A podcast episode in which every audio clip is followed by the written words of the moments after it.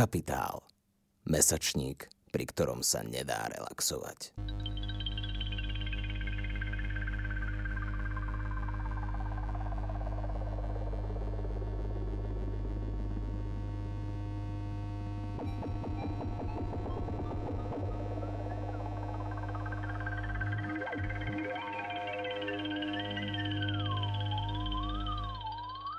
Počúvate Capitalx, podcast angažovaného mesačníka Kapitál. Vo zvukovej verzii vám prinášame článok z júnového čísla s názvom Karel Tajge a nová ľudová kultúra. Esej amerického antropológa Joa Green Feinberga skúma vzťah ľavicového avantgardného teoretika Karla Tajgeho k ľudovej kultúre. Je ľudová kultúra vec minulosti? Je tým pádom kultúra moderná tvorbou skúsených profesionálov, umelkyň, ale nie ľudu? Postavil sa ľavicový modernizmus proti tradicionalizmu a tiež proti staromodnému folklóru? Načítala Michála Malíková. Modernizmus versus ľudové tradície? Hoci každý vie, že podľa princípu modernej demokracie má vládnuť ľud, vo sfére estetickej tvorivosti to vnímame ako si inak. Ľudová kultúra sa nám javí ako vec minulosti a kultúra moderná sa zdá byť tvorbou skúsených profesionálov, umelkyň, vzdelancov alebo výnimočných géniov, nie ľudu. Keďže ľavicový modernizmus sa postavil proti tradicionalizmu, dalo by sa predpokladať, že sa postavil tiež proti staromódnemu folklóru. Pre dnešného človeka môže byť teda ťažko pochopiteľné, že sa k ľudovej kultúre ostentatívne hlásili vedúce postavy avantgardy. Patril medzi ne aj vášnivý zástanca nového umenia Karel Tajge. Bol Tajge tak nedôsledný vo svojej modernosti, či my sme až príliš dôslední svojim typicky úzkým chápaním folklóru. Pravdou je, že ľavica si dlho zachovávala odstup od ľudových tradícií. Aj keď sa romantici, ktorí sa zaujímali o folklór, hlásili bežne k ľavicovým kauzám, organizované socialistické hnutie druhej polovice 20. storočia vidieckým folklórom zväčša pohrdalo. Nie len z hľadiska mestských socialistických intelektuálov, ale tiež z hľadiska mnohých robotníkov, novopristahovaných do priemyselných periférií miest, Socializmus mal napomáhať prekonaniu konzervatívnej kultúry roľníckého prostredia. Socializmus znamenal pre nich prístup ku vzdelaniu, stranickým časopisom a odborárskym knižniciam, teda k teoretickému chápaniu sveta a morálnemu odkazu vysokej literatúry. Nie je to však celý príbeh.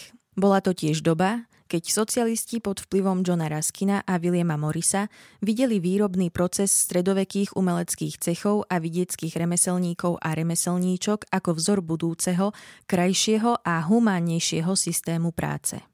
Bola to doba, keď ruskí národníci vkladali podobnú nádej v rolnícku obščinu a hoci len zriedkavo prejavili explicitný záujem o folklór, ich estetické vízie socialistickej budúcnosti sa v mnohom prekrývali s romantickou predstavou ľudovej komunity. Síce vtedy ešte nenastala doba, keď si severoamerickí komunisti obľúbili ľudové piesne baníkov, vandrákov, poľnohospodárov a koubojov, ale radikálni odborári už rozšírili klasický repertoár európskych revolučných hymnických piesní o nové agitačné piesne, zložené na základe populárnych a ľudových nápevov. Aj vo svete moderného výtvarného umenia vidíme prejavy záujmu o ľudovú kultúru. Nejde len o známy folkloristický záujem umelcov ako Mark Chagall, ktorí pracovali s rozprávkovou estetikou blízkou magickému realizmu. Ide tiež o predstaviteľov umeleckých smerov, ktoré hľadali najostrejší možný odklon od tradícií. Kazimír Malevič sa cestou k svojim jednofarebným štvorcom inšpiroval jednoduchosťou ľudových maľovaných ikon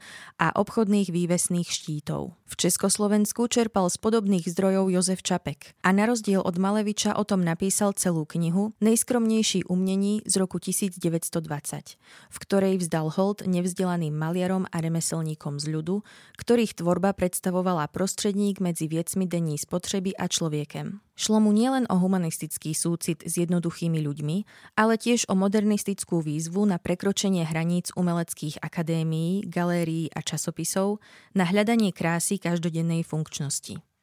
Skromné proletárske umenie – Čapková náklonnosť k ľudovému umeniu však nebola politicky programová. Programovosť pridali mladí revolucionári zo zväzu 9 sil. Predovšetkým Karel Tajger reagoval priamo na Čapkovú výzvu, napríklad v článku Nové umnení a lidová tvorba z roku 1921, kde píše, že malá knížka Josefa Čapka o nejskromnejším umnení ukazuje nám, že lidové umnení je stále živo a že v knihe mimo výtvarne umeleckou krásu shledávame krásu práce a obecné krásy sveta. Podľa vzoru ľudového umenia sa nové umenie, ktoré práve vznikalo, malo tiež vrátiť do sveta. Maliari mali začať maľovať ne už jen pro umnení, ale pro život. Básne mali byť básňami svobodného a pospolitého života. A keď pracujúci nasadia svojho ducha pri budovaní nového sveta, budú moci byť opäť lidovými umelci. Ak Čapek koncipoval umenie ako niečo, čo prepája ľudí s vecami, Tajge ho situoval medzi prítomnosťou a budúcnosťou, to jest medzi ľuďmi a ich víziami. V inom článku krátko predtým písal Tajge, že umelecké dielo tvorí predobraz nového sveta a že nový svet je budovaný z túžby a zo sna. K tomu, aby umenie našlo túto stavebnú látku, mohlo čerpať zo zdrojov primérnych tvořivých sil. Ako príklady Tajge uvádza, popri detskej kresbe a výtvarných projevech prírodných kmenú, práve ľudové umenie. Hoci toto porovnanie nevzdelaných umelcov, to bôž prírodných kmeňov s deťmi je krajne problematické, je tu zaujímavé, že Tajgen nevníma detskosť ako znak zaostalosti, ale naopak, ako dôkaz mladosti a aktuálnosti. Ľudové umenie nie len, že preňho nestratilo hodnotu v modernom svete, ale získalo mimoriadný význam práve v čase rýchlej zmeny keď umenie prežívalo kritické mezismierové a mezislohové interregnum. Ľudová tvorba ponúkala inšpiratívny opomenutý materiál. Nové umenie, ktoré z tohto interregna vychádzalo, malo byť umením proletariátu. Tege však neoddeľoval proletárske umenie od umenia ľudového. Napriek tomu, že oponoval starým umeleckým smerom a starému spoločenskému poriadku, nehľadal nový sloh iba v negácii minulosti, ale vyhlásil, že ho máme hľadať v lidu a davu. Nové umenie malo vychádzať z kultúrnych prejavov už existujúcich v šťastnejších momentoch života pracujúcich. A keďže proletariát bol súčasťou ľudu, jeho umenie sa malo stať novým umením lidovým. Podobne ako širšia ľudová kultúra, kultúra proletárska sa vyznačovala kolektívnosťou, zrozumiteľnosťou a zábavnosťou. Mala byť tvorená v kolektívnom duchu. Síce nie nutne ako kolektívne dielo, ale dielo vznikajúce vo víre skupinovej činnosti a mala reflektovať spoločnú situáciu ľudí, ich biedu, aj ich spoločné túžby a sny. Na to, aby takýto kolektívny prejav mohol vznikať, umenie malo byť prístupné širokým masám a preto malo byť zábavné, malo človeka zaujímať nielen intelektuálne, ale aj citovo a malo sa zbaviť estetických predsudkov proti tzv. nízkej kultúre. Folklór nového sveta Tajgeho koncepcia proletárskeho umenia otvára veľa otázok, na ktoré Tajge neposkytol jasnú odpoveď. Ako malo nové umenie byť prístupné masám, ktoré si už zvykli na staré estetické formy, ak malo byť zároveň avantgardou objavujúcou dovtedy neznáme formy? Ako malo rozvíjať populárne žánre, ktoré často obsahovali neprogresívne posolstvo, ak malo zároveň cieľene prejavovať revolučnosť smerujúcu k spravodlivej bestriednej spoločnosti? Ako malo reflektovať zhubnosť moderného kapitalizmu, čo viedlo k fascinácii primitivizmom a predpriemyselnou spoločnosťou a zároveň reflektovať energiu novovznikajúcich životných foriem veľkomestského davu, čo viedlo k nastupujúcej fascinácii technológiou a vedou. Tajge neposkytol detailného sprievodcu s jasnými inštrukciami, ale artikuloval výzvu na novú tvorbu. Umelec, ktorý sa pridal k projektu nového umenia, mohol hľadať svoju vlastnú syntézu, v ktorej okrem radikálne nových foriem nemali chýbať ani elementy populárnej kultúry, hoci rozvinuté a prepracované do novej podoby. Stojí však za pozornosť, že z okolia modernizmu vzýšla celkom inovatívna koncepcia ľudovej kultúry. A Tajge si bol vedomý polemického rozmeru svojho modernistického prístupu k ľudovosti. Takto uvádza článok Nové umnení a lidová tvorba. Lidové umnení? Ach áno, naše nádherné národní kroje. Nejvlastnejší výtežek výtvarnej práce československého lidu. jaká pastva očí, když vlají národní a slovanské prapory. Za výkladní skříní pražského velkoobchodu s nábytkem vidíme zařízení ložnice, moderně praktické fakony a kde se vzal, tu se vzal, spod řím si na skříni, na pelesti lůžka a opieradle židle směje se na nás slovácký výšivkový ornament. Tam až vede moda a vlastenčící, zcela protiumělecká horečka. V skutku své rázová manie znechutila mnoha lidem z dobu našich krojů. Avšak práve vtedy, v dobe, keď bola ľudová tvorba nadužívaná a zneužívaná, bola veľmi potrebná. Bola potrebná v inej podobe. Bola tu potreba niečoho, čo by reflektovalo novú podobu ľudu, ľud v podobe proletariátu.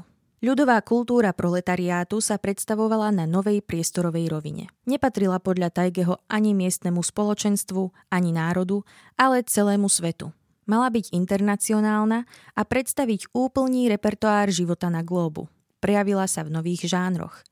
Tajge v článku Nové umnení proletárské spomína napríklad spev z revolučných barikád a letákové karikatúry reflektujúce ducha prevratných okamihov triedy, ale oveľa väčšiu pozornosť venuje ľahšiemu umeleckému prejavu, ktorým robotníci dennodenne a dlhé roky žijú, westernom a verneovkám, cirkusu a varieté. Tu vidíme tú radosť zo života, tie dobrodružné túžby a sny, ktoré majú tvoriť látku novobudovaného sveta. Sú to proskribované žánre zo spodku vtedajšej kultúrnej hierarchie. Avšak na rozdiel od staršej ľudovej kultúry, kultúra proletariátu nemala ostať na spodku. Vďaka revolúcii bude lidové umnení umnením vládnoucím. Nešlo zrejme o to, že by všetci po revolúcii mali napodobniť dovtedajší vkus robotníkov. V inom texte, ktorý mal vyjadriť kolektívnu pozíciu zväzu 9 sil, sa tvrdí, že proletárska kultúra bude len prechodná, lebo úlohou proletariátu je budovať bestriednu spoločnosť. Konkrétny slohový prejav sa časom nutne zmení, ale vidíme tu širšiu výzvu na to, aby sa prostriedky estetického prejavu rozšírili, aby sa krása v každodennom živote aj vo veľkom spoločnom budovaní, Tajge uvádza príklad gotickej katedrály ako precedens kolektívneho úsilia, stala poprednou otázkou nového dňa. Koniec avantgardnej ľudovosti – aj keď zväz 9 síl po krátkom čase rezignoval na propagáciu vyloženie proletárskeho umenia a hlásil sa k poetizmu ako triedne menej špecifickému princípu tvorby, aj v nasledujúcom období je vidieť kontinuitu s programom ľudovosti v podobe, ako ho Tajge načrtol vo svojich raných textoch. Jiří Volker zväz opustil a nadalej sa usiloval o lirické zachytenie biedy a nádej robotníkov. Iní, ktorí zostali členmi a priaznivcami Deviecilu, rozvíjali ďalšie dimenzie ľudovosti. Jaroslav Seifert pokračoval ospevovaním každodennej krásy veľkomesta. Jan Verich a Jiří Voskovec vzali smrteľne vážne Tajgeho princíp, že umenie má zabaviť davy a nie jedna z ich piesní s nápevmi od Jaroslava Ješka doslova z ľudovela. Vítěz Slav Nezval si obľúbil populárne žánre a písal romantické rozprávky, sentimentálne divadelné hry a čierne romány. Bedřich Václavek popri práci literárneho teoretika avantgardy študoval folkloristiku a publikoval priekopnícke analýzy moderného a mestského folklóru. Tajge sám venoval niekoľko ďalších publikácií cirkusu a klaunom. Táto koncepcia ľudovosti, ľudovosť, ktorá pochádza z okraja národného záujmu a irituje dôstojnú klasickú estetiku, sa následne vytratila jednak sa hlavného prúdu modernistického myslenia a jednak z mnohých diskusí o význame folklóru. Prežívala zasa na okraji kultúry. Možno čaká na nové slohové interregnum, aby sa navrátila. Počúvali ste Capitalx, podcast angažovaného mesačníka Kapitál, ktorého vznik podporila Rosa Luxemburg Stiftung zo zastúpení v Českej republike a Fond na podporu umenia. Viac článkov nájdete na webovej stránke www.kapital.noviny.sk, kde nás môžete podporiť napríklad objednaním predplatného. Za čo vám vopred ďakujeme.